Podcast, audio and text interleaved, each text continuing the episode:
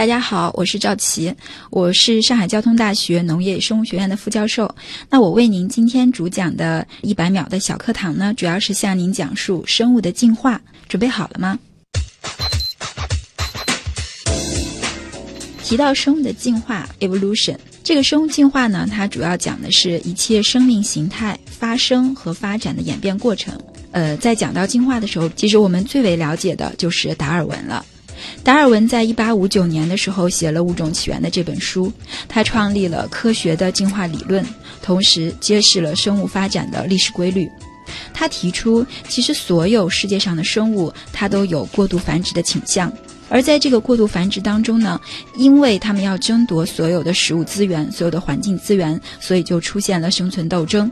在生存斗争当中，由于遗传变异产生的一些基因，那么适者的部分就可以生存下来，那最后导致适者生存，这样就形成了我们的一个生物的进化。所以我们看来，进化它是一个非常复杂、非常曲折的过程。那在整个生物对环境的适应过程当中呢，我们说其实不是由个体在适应。而是由种群来适应的，所以我们说生物进化的一个基本单元是种群，而不是个体。那正是因为种群这样一个复杂的进化过程，所以就导致了我们今天看到的生物的多样性。那这个就是我今天为大家分享的关于生物进化的小知识，您学到了吗？节目准备好了吗？正在将内容进行智能排列。嘉宾的情况呢？正在为您检索嘉宾的特殊喜好，不用那么详细吧？正在为您安装幽默插件，你这是在吐槽吗？正在为您更换全部文字素材，正在删除您的幽默基因，已将节目专业程度调低到百分之三十五。好了好了，马上开始节目吧。正在为您开启极客秀。用专业之魂铸造匠人精神，欢迎来到由上海人民广播电台科学家族工作室和第一财经广播频率联合呈现的极客秀。各位好，我是下雨天呢特别不愿意踩到泥土的旭东。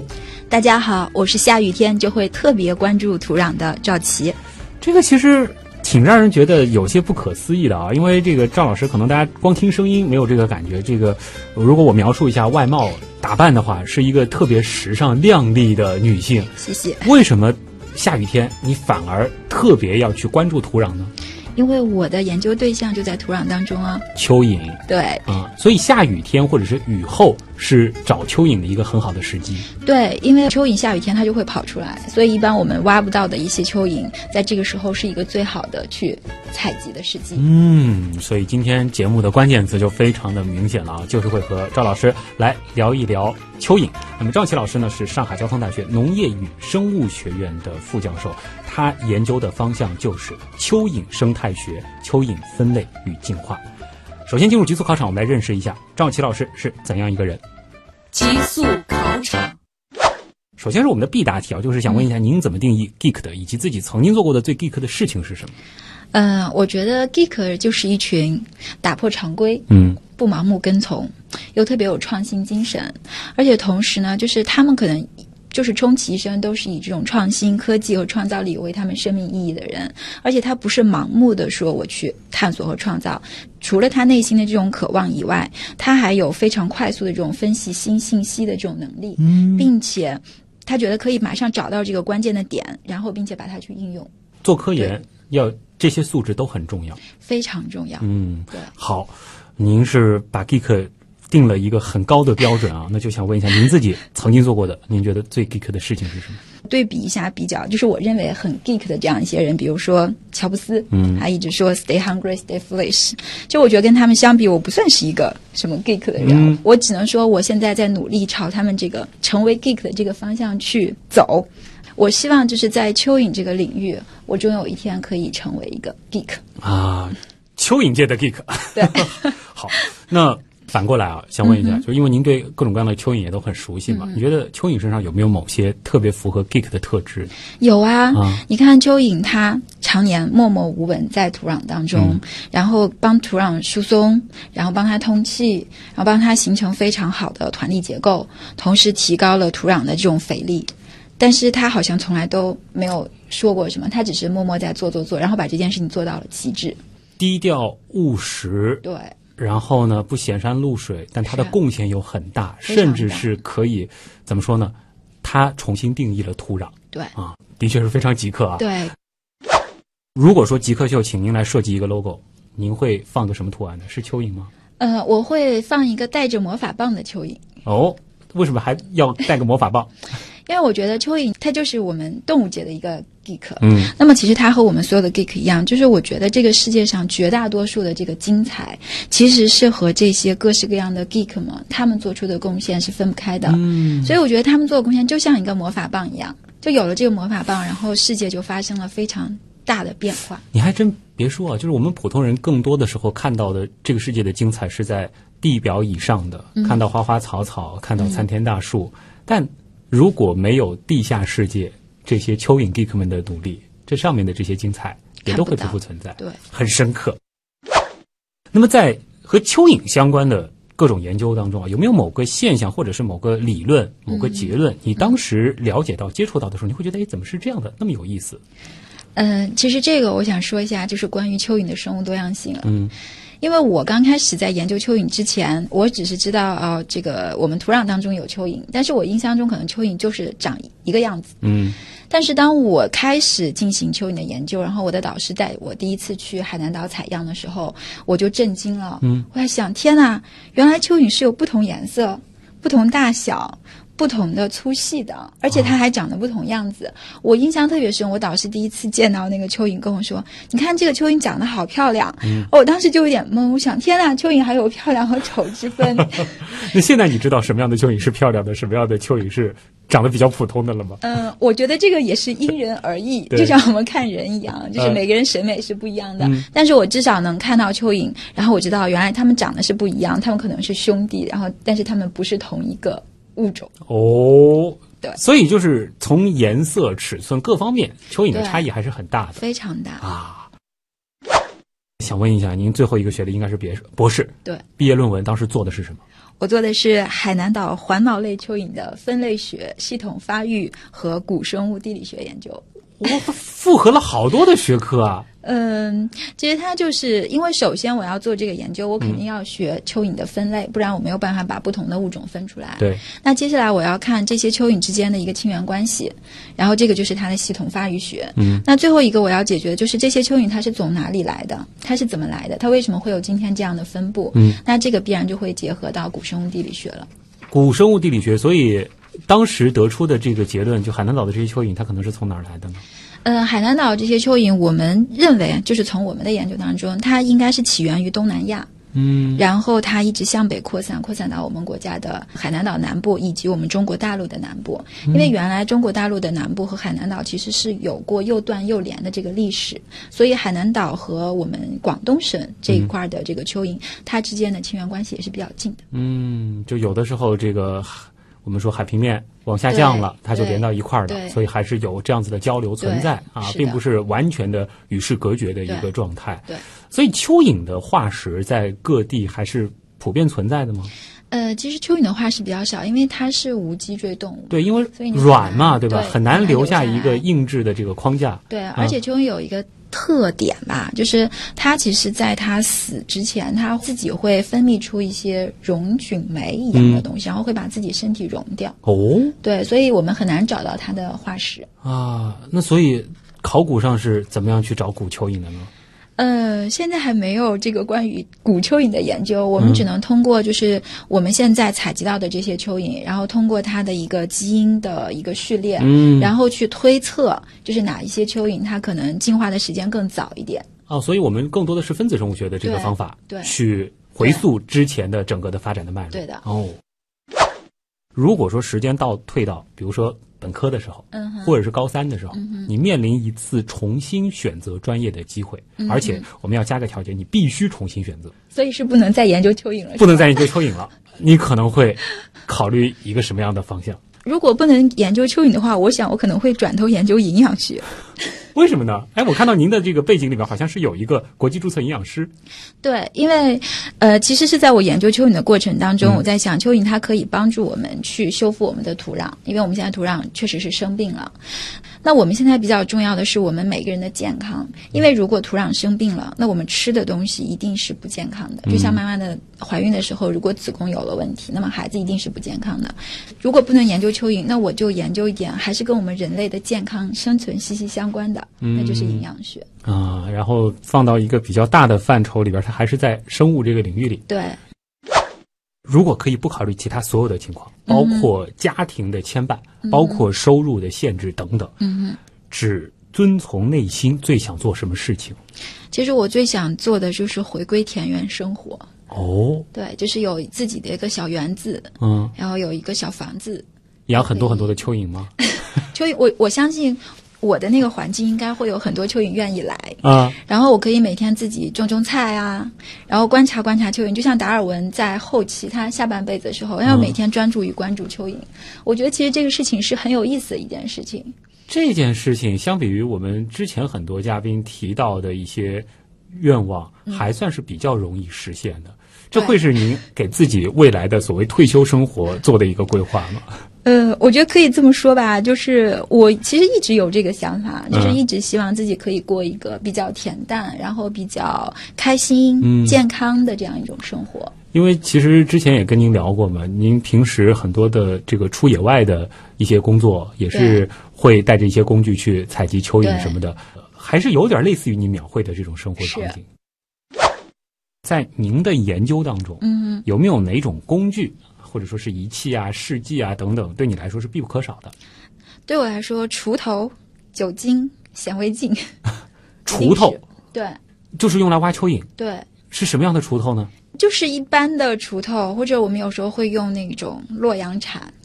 哦，洛阳铲，因为我们之前有考古的老师来，他们是会专门去使用的，你们也会用我们主要是为了方便吧，就是我们一般因为大锄头，我们出去采样拿着会特别不方便，因为它很重，啊对所以轻便一点的最好。啊，主要就是锄头了。对，主要是锄头。这个价格呢？呃，锄头嘛，应该就很便宜啊，就几十块钱。然后洛阳铲也不过就 一百多、两百块钱这样子。啊，那我们就拿这个稍高大上一点的这个洛阳铲吧。啊，您现在一年的收入能买几千把洛阳铲呀？大概也就几千把。因为呃，赵琦老师来自上海交通大学啊，对对包括我们之前也来过很多大学的教授、副教授，嗯其实收入还是在一个呃就比较平均的这样的一个水平。对啊，当然这个怎么说，吃饱穿暖没有问题。对，刚刚好。如果说可以拥有一个超能力，嗯甚至能够违背物理规律，嗯啊，天马行空，嗯你最想是一个什么样的技能，或者说是实现一个什么样的愿望？我觉得最好的是，如果可以的嗯。话，我希望我可以手指一点，然后我们的土壤里面所有的污染物质就没有了，然后我们都可以种出来特别健康的食物，而且营养价值特别丰富的食物。就是拥有一个所谓进化的能力。对对，啊，好强！嗯，这个很美，而且想象一下这个施法的过程啊，这个场景也也很梦幻啊。对，就一点就好了啊，好啊！这里是正在播出当中的极客秀。今天做客我们节目的极客赵琦是上海交通大学农业与生物学院的副教授。接下来呢，我们就进入访谈的主体部分。极客高科学。欢迎各位回到极客秀，各位好，我是下雨天特别不愿意踩到泥土的旭东。嗯、大家好，我是下雨天就会特别愿意关注土壤的赵琦。嗯，欢迎赵琦老师做客极客秀，他呢来自上海交通大学，主要呢就是研究蚯蚓。我们的自我介绍当中其实是带到了，如今很多的城市人可能有一个通病吧，就是会觉得泥土有些脏，对或者呢就不太愿意去亲近。对，但是反过来回到我们的孩提时代，嗯哼，好像大部分情况下，除非家长阻拦，我们还是挺愿意观察泥土、观察自然的。那时候也会发现很多的，哎，有意思的小现象。就比如说，好像蚯蚓它是会会会在土壤里面钻出一个个洞，对，然后上面还会有一朵一朵的这个，我们管它是叫这个，蚯蚓粪。其实就是蚯蚓的大便啊对。那你们平时找蚯蚓也是这样子的一个过程吗？就是找洞，或者说是找那些蚯蚓粪？呃，我们更重要的是找那个蚯蚓粪。嗯，对，一般如果这个地方蚯蚓比较多的话，那么从它那个蚯蚓粪的那个分布上来看，嗯还是有。这里其实就要带出一个很重要的问题了，就是赵琦老师，我们为什么要研究蚯蚓、关注蚯蚓？它更大的这个意义可能是在哪？嗯，对我来说，我觉得蚯蚓呢，因为它是一个我们土壤的园丁，嗯然后我们以前就说蚯蚓是一个生态系统的工程师，所以其实它每天都在辛苦的帮助我们的土壤松土啊、施肥啊这样的，而且它也被认为是我们地球上的第一劳动者，所以它对于我们整个这个环境的贡献是非常非常大的。就它的定性还是很高的，对第一劳动者。对，第一劳动者。那蚯蚓它到底算是一种什么样的动物呢？学术上来讲，它就属于我们的环节动物。环节动物。对，这是从分类的角度，它是哪一个层级？门这个层级，界门纲目科属种。对，门这个层级就和其他的这个我们比较熟悉的，比如说昆虫啊，或者说我们人类区分开了。对就区分开了。啊，其实，呃，因为蚯蚓它存在时间已经很久了，嗯它存在了六亿多年了。林奈发现它的时候是把它定义为蠕虫类的，嗯可是后来这个就是法国这个进化论先驱拉马克，他发现以后，他觉得不太合适，他就把蚯蚓分出来，然后建立了这个环节动物门。其实它属于环节动物门寡毛纲单向野目，然后下面有很多的科，就是我们看到的不同的蚯蚓了。这其实就可以回到您前面说到的，就是蚯蚓的多样性对，是非常丰富的，非常丰富。而且就是我们可能认为，哎，两个都是蚯蚓，但是它们之间的关系，如果放到我们哺乳动物身上，可能是猫和狗的区别了。对，就是科与科之间的区别了。对哦，那差异还是非常非常大的。那么蚯蚓它的生活习性到底是怎么样的呢？我们好像看到的就是，哎，它在那儿松土啊，这个吃土啊，它为什么要吃土呢？啊，这是它的食物。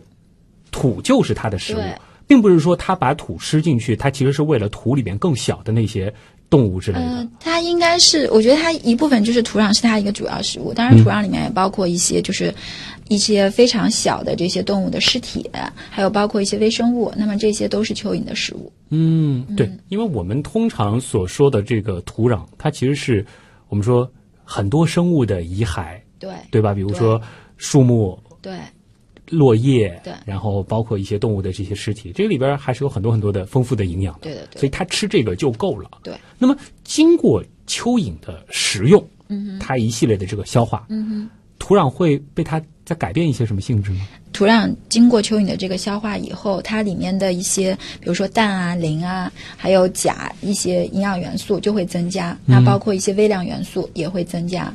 那还有就是经过蚯蚓的这个消化以后，土壤当中的益生菌的数目会增加。然后它还会带有一些就是拮抗微生物在里面，嗯所以相当于说，就是它可以提高土壤整个的一个肥力。啊，那我们一直说蚯蚓会松土，对，它松土的这个过程是怎么样实现的？它松土这个过程，因为就是蚯蚓它在土壤当中，它分不同的生态类型，嗯然后它这个蚯蚓它在里面可以垂直运动。也可以水平运动。那么，当它在运动的过程当中，其实它就是相当于把那个，呃，土壤就是让它可以有一些空隙，嗯然后让它有一些空隙之后，就是它会形成一些纵横交错的一些孔道。同时呢，就是蚯蚓的这个呃排出来的粪便，其实它又可以填满这些空隙。啊，所以它整个在这个过程当中，它就相当于是它形成了一些就是一些飞毛管的孔隙，嗯，然后这些孔隙呢，可以大大增加土壤的通气能力和这个透水的能力。是一个个盾构机对在下面工作，对但是它其实排出来的这个又制造了一些空隙，对可以让这些空气在里边流动。对的，好，最重要的其实就是我们谈到它对土壤有益，其实对我们来说更直接的就是它对植物会产生很大的益处。对的。具体有哪些影响？嗯，一个是因为刚刚说了，就是它可以增加土壤当中营养物质的含量。嗯那么对于植物来说，它肯定都是要吸收土壤的营养。那么土壤越肥沃，它能够吸收的营养物质成分越多。那另外一方面就是说，蚯蚓它本身呢，它还可以对于土壤当中的一些污染物质，它有一个富集，或者是可能是降解一个过程。比如说像重金属或者是抗生素。嗯，那么如果通过蚯蚓的这个作用，可以将土壤当中的这些污染物质，它可以富集起来，呃，或者是将它降解的话，那我们的植物在生长过程当中吸收这些污染物质就会少。嗯，那进入到我们餐桌上，我们吃到的这种污染物质就会少。对。然后松土的这个部分的话，就可以让植物的这个根系。长得更茂盛一点，啊而且可以让它更容易吸收养分。您刚刚还谈到，好像就是蚯蚓对于土壤的作用，还有一个是会让里边的这个所谓的菌群发生一些改变。对，这个会让植物更不容易生病吗？嗯、还是说是更有营养？它是这样，它会让植物更不容易生病，因为它的、经过它的那个肠道以后，我们发现在蚯蚓粪里面它有很多的这个拮抗微生物。那么这种拮抗微生物呢，它就可以去抵抗一些就是我们说导致植物生病的一些细菌的病害。如果说请赵老师来说一下蚯蚓的这个生活史大致是怎样的，能给我们简单的描述一下吗？因为我们好像通常就看到了蚯蚓，但不太了解它是怎么样生宝宝的啊它是怎么样长大的啊？它是这样子，就是说蚯蚓呢，它它在成熟期的时候，因为不同的蚯蚓它成熟的这个周期也是不一样的。那么当它成熟以后呢，它就会在蚯蚓身体上形成一个环带。嗯，那么这个环带的形状呢，也是根据不同的种类不一样。那我们国家南边的这个巨蚓科呢，它基本上都是形成一个环带。那么这个环带呢，就是它将来存放银碱的地方。银碱，对，就是蚯蚓它是会生成银茧，嗯然后在银茧里面会包裹小蚯蚓。哦，它并不是产卵它不是，它是产的是茧。茧，对所以小蚯蚓是已经是有点像是蚯蚓的那个形态从这个茧里爬出来的。对，你可以看到在那个银茧里面，你就可以看到一条一条，就像蚯蚓一样的，像那个线一样的、啊一条一条的蚯蚓。所以就是小蚯蚓出生的时候，它就已经是蚯蚓的样子了。对，哦，那一次大约能生多少小蚯蚓呢？就是不同物种不一样。像我们一般现在养殖比较多的这个赤自然生蝇，可能它一个银间里面可以有三到五条小蚯蚓。嗯但是像一般的蚯蚓，呃，因为我没有做过研究，我看资料是说，基本上就一个银间里面就一条。哦，那蚯蚓的繁殖能力并不是很强，它不是走以量取胜的策略的。蚯蚓是雌雄同体，一体受精，啊所以其实它两条蚯蚓交配的时候，它两个蚯蚓都会产生银茧。啊，这样子再加上就是他整个一生可能不止生育一对，次它不不是生育一次。啊，总体上还是能够维持它们数量的这个平衡，对以及在合适的时候增长的。对你刚刚提到了，就是它们雌雄同体，又是一体受精，对，这个过程是怎么样的？感觉好像挺难让我们这些两性生物去想象这个过程的。就是啊它还是因为每一条蚯蚓它都有雌性器官和雄性器官，嗯所以当它交配的时候是就是互配的，对对对，是互配的。啊然后呢，当就是每一条蚯蚓，因为它都有雄性器官和雌性器官，嗯所以它都可以把自己的这个精子注入到对方的这个呃所谓的卵细胞当中，啊。然后它就会形成这个因子。哎，如果按照我们的定义，就是这两条蚯蚓、嗯爸爸妈妈的共同体，他们生育的这个宝宝，从遗传的角度还真的是兄弟，对，而且是同父 同同母的兄弟，但是他们分别来自不同的个体所生育。对。哎，很有趣啊，这个过程。那蚯蚓它的这个繁殖的季节有一些时间上的规律吗？一般的蚯蚓正常来说应该是春天会繁殖的比较多一点，但是因为现在大部分的那个蚯蚓，因为我们在养殖嘛，所以你养殖的时候，其实你是控制了它生育最佳的那个温度和湿度条件，所以它其实一年四季都可以繁殖。嗯，蚯蚓的整体的分布情况是怎么样的？您刚说了它很古老，是不是说全球各地都有呢？对，其实我们整个全球除了一些特别极端的地方，比如说冰川，比如说两极，嗯，比如说特别特别热的地方，其实其他地方我们都可以找到蚯蚓的踪影。哦，即使是我们说可能像戈壁这样的环境，戈壁可能有点太干了，就是不是雨季的时候，嗯。如果我们去采样的话，都会比较难，因为它会在，比如说像蚯蚓那个深层种，它会藏在蚯就是土壤下面特别深的地方，那我们很难去把它采集出来。哦，您又提到了一个词“深层种对，”，也就是说，比如说我们单位的小花园，嗯哼，假设这个土可能埋了三五米，嗯。一铲子下去，在不同的位置还能够找到不同的蚯蚓。呃，在我们上海的算是农田或者花园里面，一般来说可能就两到三种蚯蚓，你应该是可以找得到。也是根据不同的这个深度，他们会嗯生活。不是这个，呃，我们找到这个蚯蚓，它一般都是表层种。嗯，因为我们这个受人为干扰比较严重嘛，所以在这个农田当中，我们一般发现的就那么两三种蚯蚓。嗯，但是的确也会有一些蚯蚓，它们生活的这个土层的深度是比较深的。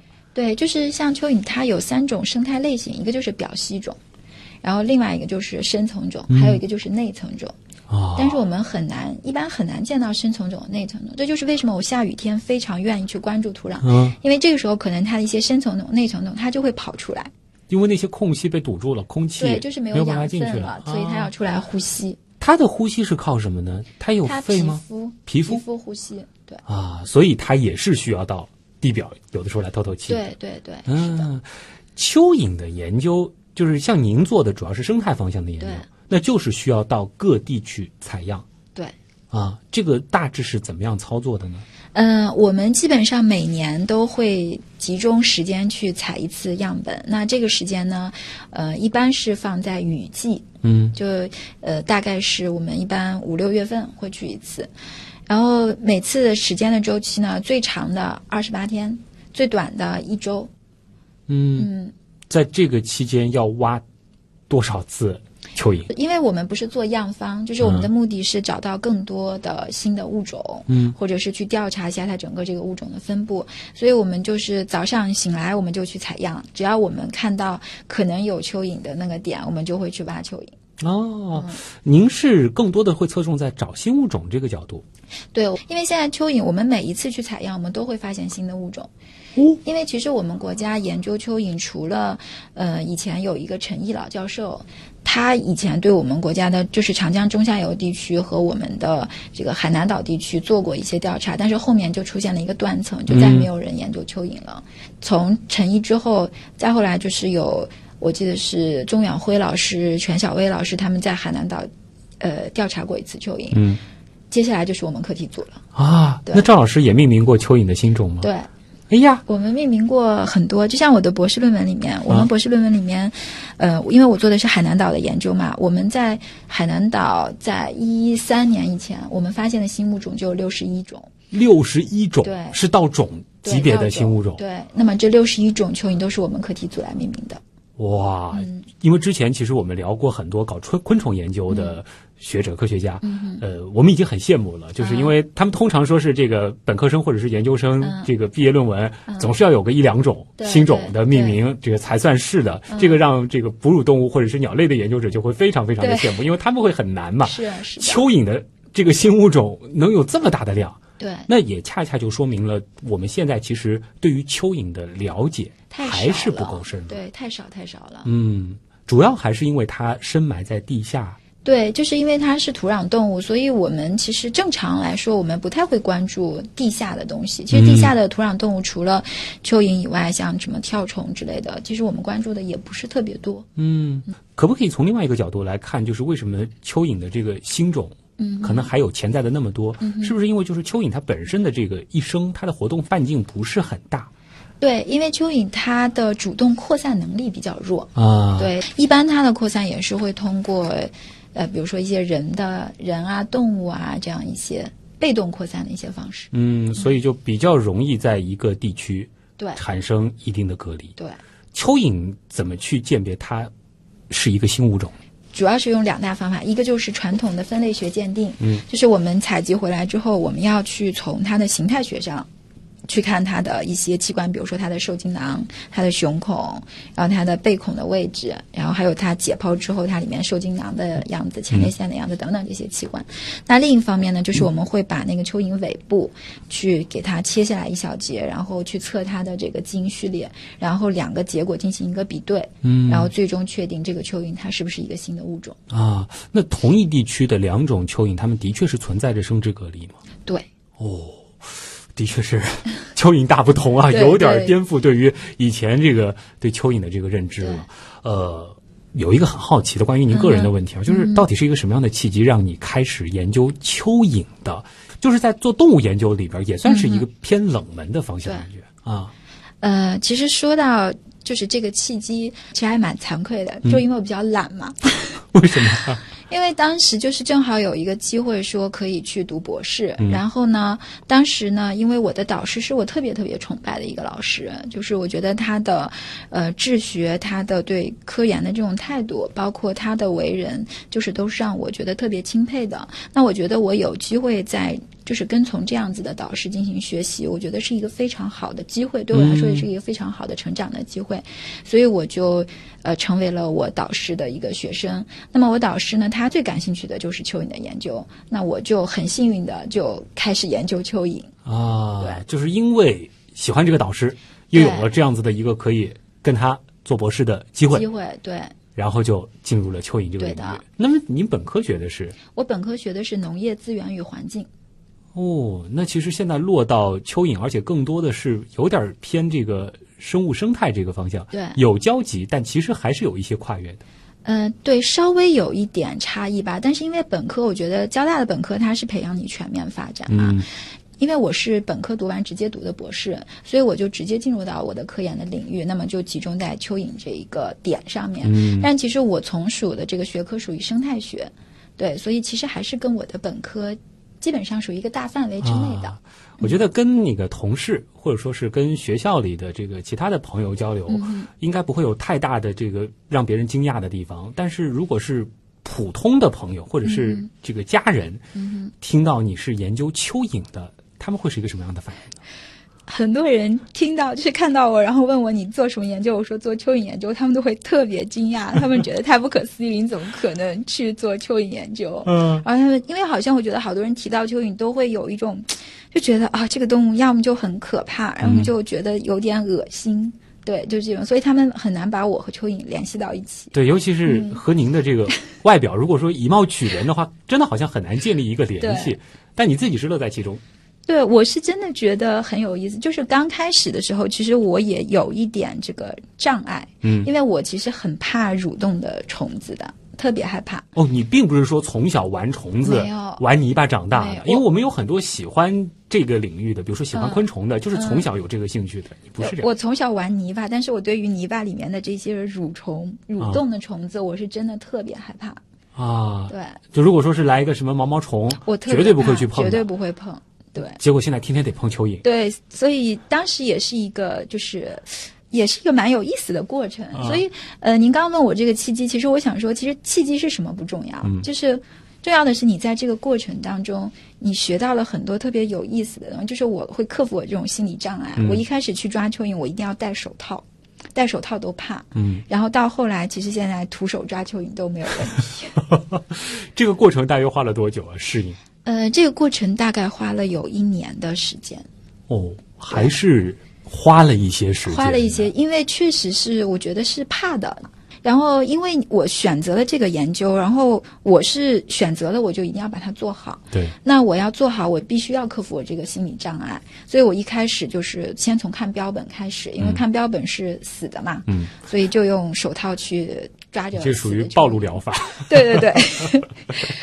然后后来再就是跟着导师出去采蚯蚓，然后也是要戴着手套，然后导师就很奇怪说：“这个有什么好怕的？它又不咬你。”然后就慢慢就克服克服，嗯 就是一点点。然后后来其实会发现，哎，它好像到你手上也不会觉得特别怎么样啊，啊觉得还蛮可爱的。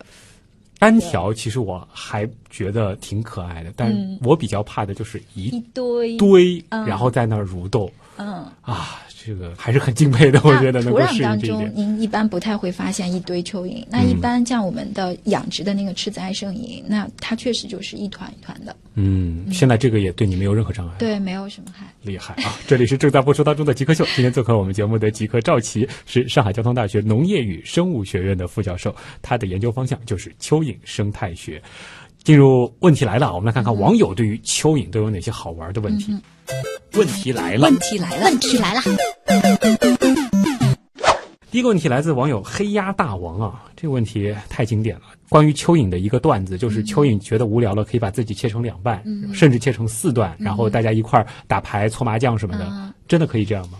呃，其实不是的，啊就是你要看从哪里切。嗯因为蚯蚓的器官主要是集中在身体的前半部分，所以如果你切到它的器官的话，其实这个蚯蚓它很难存活。嗯但是如果你切到它的尾巴的话，就是越靠近尾部，它存活下来的可能性越高。如果说是切到靠近尾部，切完了，它的前半部分肯定是能活的。对，呃，时间长了还能够再把后面的那一部分长回来。呃，对，其实都不用时间很长。其实蚯蚓的愈合能力特别强。你今天切掉，比如说你现在切掉它的尾巴一段一小段，可能过一两个小时，你就会发现它的尾巴已经在愈合了。哇，嗯，它愈合能力非常强。这个再生能力真的很强。对，但是反过来就是，前半部分它在那儿慢慢愈合，切掉的尾巴会慢慢的再长出一条蚯蚓吗？啊，不会。这是为什么呢？呃，它那个任何的这个器官的长成，它肯定都是需要一些新的细胞，而且需要一些特定细胞。就是不同的组织器官，它再生肯定是要用不同细胞。那它那个尾巴上，它没有这种就是能重新生成它的器官的这样一些细胞，所以它不可能生成一条新的蚯蚓。所以童话故事里都是骗人的。对，小蚯蚓绝对不能把自己切成两半。对，啊，切完了，起码它变不出一个新朋友，而且切的不好，有可能自己也一命呜呼了。对，啊，原来是这样啊！是的。哎，那么像蚯蚓的这种比较强的再生能力，会不会是一些比如说这个药物研发啊，或者说是生命科学探索的一个一个方向呢？呃，我觉得应该可以是，而且不仅仅是在生命科学，我觉得像现在很多就是我们这个皮肤的再生，比如说皮肤受了创伤的再生，还有包括、啊对，然后包括这个女孩子希望这个皮肤就是不要衰老那么严重，嗯我觉得可能都可以从这个蚯蚓的这个再生的这个里面去获取一些信息。哇，这比如说不小心留了个疤什么的，对，但是现在肯定没什么蚯蚓精华液啊，这个涂一涂肯定是不能让你有去疤的。如果网上搜到这个，先辟个谣，大家先别去买啊。对对对，网友肥帅问：电影《嗯流浪地球》里，大家都要吃蚯蚓干、嗯啊，这个梗我也印象非常深。嗯那是不是说蚯蚓的营养价值很高呢？对，蚯蚓的营养价值确实很高。像我们熟知的，就是我们说一般我们要补充蛋白，我们要吃鸡蛋，我们要吃大豆。但是其实蚯蚓里面的蛋白质的含量，它比鸡蛋和这个大豆都要高，能高一点五倍。嗯，对，同时呢，就是蚯蚓体内它还有各种的维生素。这个身体里面的铁啊、铜啊、锰啊、锌啊等等这些矿物质的元素的含量，是我们吃的，比如说像鱼类和豆类的六到十倍这样子。所以它的还有包括它的钙含量也是非常高的。钙、铁、锌、硒、对维生素 A、B、C、D，。对，它真的是这个营养含量特别高，而且嗯它的体液和组织里面也有很多对人体比较有利的营养元素，所以它是还不错的一个营养来源。对对。而且从它的就是把自己养肥的这个方式，直接是土壤就可以了，对。也不用说是你想这个我们说吃这个鸡鸭什么，或者说是吃猪牛羊，对。还还得吃植物，或者说是吃其他的一些生物，对。它直接吃土就够了。对，那吃土吃腐殖质，吃一些我们不用的东西，我们的厨余垃圾，我们的呃秸秆，抛开让人心里不太能接受的那个部分，嗯其实把蚯蚓当做一种营养的来源，是一个可以考虑的选项。是是非常好的一个选项。您刚刚提到的，现在是有大规模养殖蚯蚓，主要是用来干嘛呢？是钓鱼吗？还是？呃，大规模养殖蚯蚓，我觉得更多的它是用来就是做一些肥料，就是现在有蚯蚓的液体肥，然后也有就是养殖蚯蚓用来处理一些牛粪，嗯然后把它变成一个蚯蚓粪，然后另一部分就是做鱼饵，鱼饵对，然后现在也有一些用蚯蚓做一些鱼粉，嗯去喂一些鱼虾，当饲料，对或者是养着它，其实是要收它的便便，因为那个是非常有营养价值的肥料对的。啊。这个有没有相关的这个说已经在开发蚯蚓食物了呢？呃，我记得以前大概是一一年，我们在那个墨西哥开蚯蚓大会的时候，我记得我们国家是广州有一个公司，它是有做那个蚯蚓的压缩饼干，嗯，对。但是其实我们国家有些地方它是有这个吃蚯蚓的一些，就原来会有一些习俗的，啊，就不需要我们去开发，已经有一些地方就会吃。对它就会吃，但是。因为可能大家觉得这个现在食物选择比较多嘛，还是文化上的不太会去选择蚯蚓。呃，因为考虑到《流浪地球》是科幻片嘛，就是当整个地球进入了一个物资极度匮乏的时期，那蚯蚓的确是一个非常理想的蛋白质来源对是的。明禅的喧嚣问嗯啊，农业创业养殖项目，蚯蚓养殖是否可行？风险如何？呃，我是这么觉着，就是说，如果看他这个项目的目的，如果他项目的目的仅仅是为了养蚯蚓，我倒是并不是特别建议，嗯因为他养蚯蚓的话，你一定要考虑到你的蚯蚓养殖之后你的你的去向。如果你的蚯蚓这个去向你没有办法去有一个着落的话，那我觉得这个就是你没有了这个收入的来源，嗯那你一味的就是投入，就会有问题。对，就有可能像比如说这个这个养鸡养猪，我是很明确的知道我的这个货是可以卖给谁的。对，蚯蚓的话，现在可能还存在着，就是不是所有的地方可能都能很好的，比如说把蚯蚓粪卖掉，或者说是把这些这个蚯蚓给给收走。就是你嗯。光卖蚯蚓粪，可是你还有蚯蚓本体，因为蚯蚓它在不断的繁殖，而且这种赤子爱生蚓它的繁殖能力又特别的强，所以你一定要考虑到，就是你蚯蚓怎么办。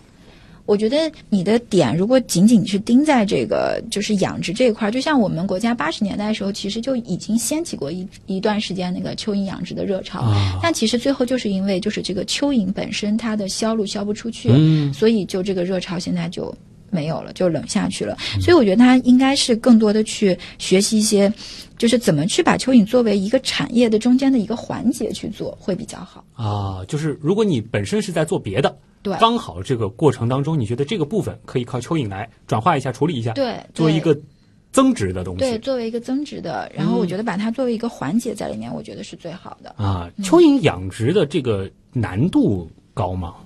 嗯，蚯蚓养殖的话要看地方，比如说，呃，因为蚯蚓养殖的话，你你其实就是看它吃什么，它居住的环境好不好。所以，比如说像冬天过冷，那么可能这部分蚯蚓它就要休眠，甚至在北方，如果你不能给给它提供这种比较温室的条件，它就会死掉。嗯。其实 Kim 的这个问题和前面的问题也是有点结合的，他就谈到了蚯蚓和循环产业有怎样的关系。嗯，这个就是您刚刚提到的，可以把它放到其中一个环节去做对？，因为我觉得循环产业它本身的目的就是让我们的资源可以不断的去循环利用啊，减少这个成本的投入。那蚯蚓其实它就是做到了这个点，因为它可以帮助我们把我们的一些原本不用的这些废弃物或者资源利用率。价值比较低的这样的废弃物，通过蚯蚓，它又变成了一个资源价值非常高的，比如说有机肥，嗯，所以它对于这个循环产业的贡献是很大的。保加利亚的巧克力问：蚯蚓的研究如今还有哪些前沿的方法和方向？呃，现在研究蚯蚓比较多，就是用蚯蚓它来处理一些我们的修复我们的土壤，因为这个我们想现在讲生态农业嘛，嗯也是比较热的。呃，那另外一个就是在药用方面，因为蚯蚓它本身就是呃，它对于这个免疫系统和神经系统的修复，其实它是有一定作用的。因为我们国家其实在两千多年前就已经把蚯蚓看成了一个很好的中药了。嗯因为它就是叫地龙嘛，嗯，对吧？在我们最早的那个中药学，呃，中药学那个专著就是《神农本草经》里面已经提到过了。那像二零一七年的时候，就是波兰也有一些研究人员，就是他们宣称说他们在呃实验中已经成功的就是用这个蚯蚓的一个体腔液，然后分泌出来了可以杀死肺癌细胞的这样一些物质。哦，对，，所以我觉得这个也是一个方向就。可以关注一下可以。关注一下。另外就是刚刚我们提到，就是它再生能力，那是不是可以用在我们的这个护肤品或者是呃皮肤的这个修复上？呃，那另外我自己个人认为，就是蚯蚓它有很多的优点，比如说它虽然生活在土壤当中，但是我们看到它爬出来的时候，其实它身上是很干净的。嗯，那我觉得可能在一些比如说仿生学上面啊也可以研发一下材料啊，或者是什么的，是不是也能够从蚯蚓身上取经？对。哎，还是挺有趣的啊！而且事实上，你要真的说的话，盾构机某种程度上可能也是从蚯蚓身上找到了一些灵感。对啊、对对，好啊，小作这个问的就是所谓的考研和就业题了啊。想要从事您这个领域的研究，嗯呃、需要什么样的本科专业背景？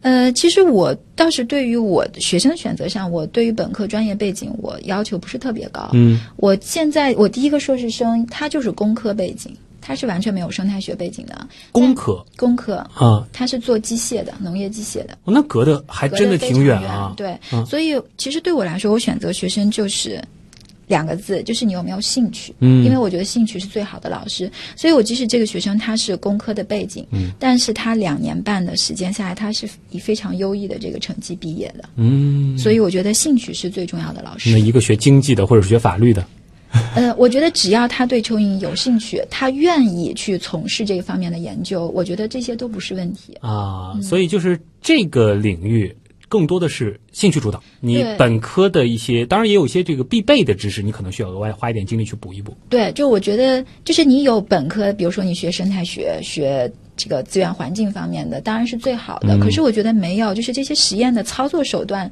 都是可以后天补足的。嗯，接下来的问题呢，可能相对敏感一些啊，嗯但必须要回答的，嗯就是毕业之后去向到底是怎么样的？呃，这个关于这个毕业之后的去向，其实我自己觉得，从这个读研究生的这个目的来看，如果仅仅是盯着说我毕业以后要找一个什么样的工作，其实我觉得有点浪费读研究生了。嗯，对，因为我觉得现在的这个年轻人可能跟我们十几年前会不太一样，就是我们原来是一定要有一份工作去养家糊口的，嗯可是现在的孩子就是因为家庭条件都不错，然后他们没有什么经济上的压力，所以我觉得更多的在找工作这一方面，我觉得更多的还是关注一些自己想要做什么。嗯，对，就不要就是因为好找工作，所以我才要学这个专业。可是如果这个专业不是你感兴趣的，那即使它好找工作，我觉得跟你也没有什么太大的关系。嗯，我能猜到几个就是差不多能对得上的方向，一个肯定是像赵老师这样继续搞科研，搞科研，对对吧？呃，这个的话。不仅仅是在高校了，就是对应的包括可能这个农科院啊什么这些体系里面，是不是也有这样子的需求？对，是的。呃，其他的这个方向会进一些什么生物公司什么？呃，也可以。我们的学生的毕业的去向还是蛮多的，就是进企业、进一些生物的公司，然后包括进一些什么环保局、园林局，大概是这样子。然后还有就是一些科研院所。啊，对毕竟是上海交通大学的 农业与生物学院啊，所以这个整个就业的这个情况还是非常好的。更重要的关键是你对这个事情有兴趣。对，啊我觉得一个是兴趣，一个是你的人生目标，我觉得这个才是最最重要的。嗯，帮赵老师做几个广告，就是如果说你想在整个的研究生的这个过程当中，能够经常去野外，去海南岛啊，或者是去什么云南啊这些美丽的地方啊，去这个采样，呃，去做研究，同时呢和赵老师这样子的好的老师相处，对吧？这个还有一个更重要的就是你可以亲自去命名。几十个新物种，哈哈，选蚯蚓方向真的是非常不错的一个选择、啊。对对，我我是觉得所有喜欢蚯蚓的同学，嗯其实我都希望他们可以到我们的实验室来。对，嗯，最后留个小问题吧，就是普通人嗯平时碰到了蚯蚓，怎么做？您觉得是比较好的？呃，如果是平时在地面上看到蚯蚓，那我还是希望大家可以高抬贵手，把这个蚯蚓帮它放到旁边土壤当中去，因为它没有办法找到回家的路。我们现在这个城市里面钢筋水泥太多了，对，那么这个对于蚯蚓来说是不好的。嗯，对，它很难在这个水泥地自己寻找到土壤。对，它很难辨识到方向，所以我们经常看到，就是雨天过后，如果马上这个太阳出来，我们会看到地上有很多晒死的蚯蚓。对，对，这个就是因为他们回来，他们来不及跑到那个土壤当中。哦，所以如果大家愿意的话，最好的就是把它挪到对，土壤上就行了。对，是的，只要在土上面，它自己就能再钻回去，不需要说是对再找到蚯蚓洞。不需要，就是把它放在土上。因为我突然想到那个蝴蝶效应，嗯就是我觉得虽然可能看上去是我们很随意的一个小事，但是你想，因为蚯蚓它是生态系统的工程师，嗯它帮助我们的是修复我们的土壤。那没有土壤，我觉得一切都是空谈。嗯所以如果我们不关注蚯蚓，然后我们其实对于我们生态系统的这个稳定啊，它的多样性，其实都不会特别关注。对，保护蚯蚓就是保护土壤，保护土壤就是保护植物、动物、人类。对，其实就是嗯保护我们的家园。对，太好了。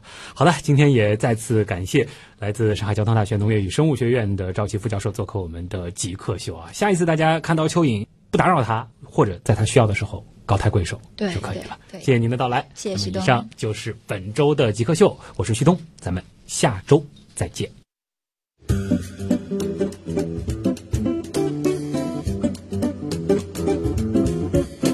大家好，我是知识分享人赵琦。我今天为大家推荐的科普书籍是《The Diversity of Life》，缤纷的生命，作者是美国人 Edward Wilson。Edward Wilson 他是一个著名的博物学家、演化生物学家。他一生写了非常多的书，比如《蚂蚁》《社会生物学》，以及他今年在上半年才出版的《创世纪》。每一本书都透露着他对生命的热爱，对我们生活的地球家园的热爱。他曾经说，长期努力工作已经成了他的一种习惯。今天想要和大家分享的这本书《缤纷的生命》是他在2010年完成的。在这本书里，我们将跟随 Edward 进入一个非常辉煌、伟大且异彩纷呈的地球生命演进史诗。同时又跟随他看到这么辉煌、这么美丽的家园，在我们人类的手中是如何迅速凋零的。借由如此残酷的事实，他提醒我们：生物多样性是维系世界的钥匙，更是驱动着生物进化的活力。我们应当回归为自然的一份子，珍视生物多样性这个宝藏。这部作品也因此被媒体赞誉为继《寂静的春天》之后最重要的环保著作。本书分为三部分，第一部分《狂暴的自然，坚强的生命》。本书与亚马逊河流域的灭绝性暴雨、火山爆发后卡拉卡托岛的死而复生，以及史上五起大灭绝事件这三个例子拉开本书的序幕。遭遇意外的大灾难，历经毁灭与新生，物种从绝境中新生、繁衍、变异，最终成就了自然界的丰富瑰丽。接着是第二部分，生物多样性的形成。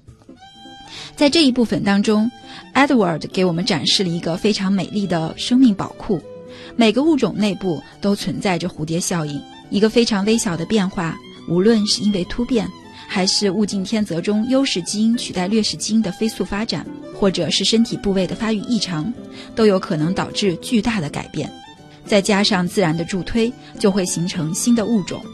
而我们的生态系统也正是因为新物种的增加，才得以更加迷人和稳固。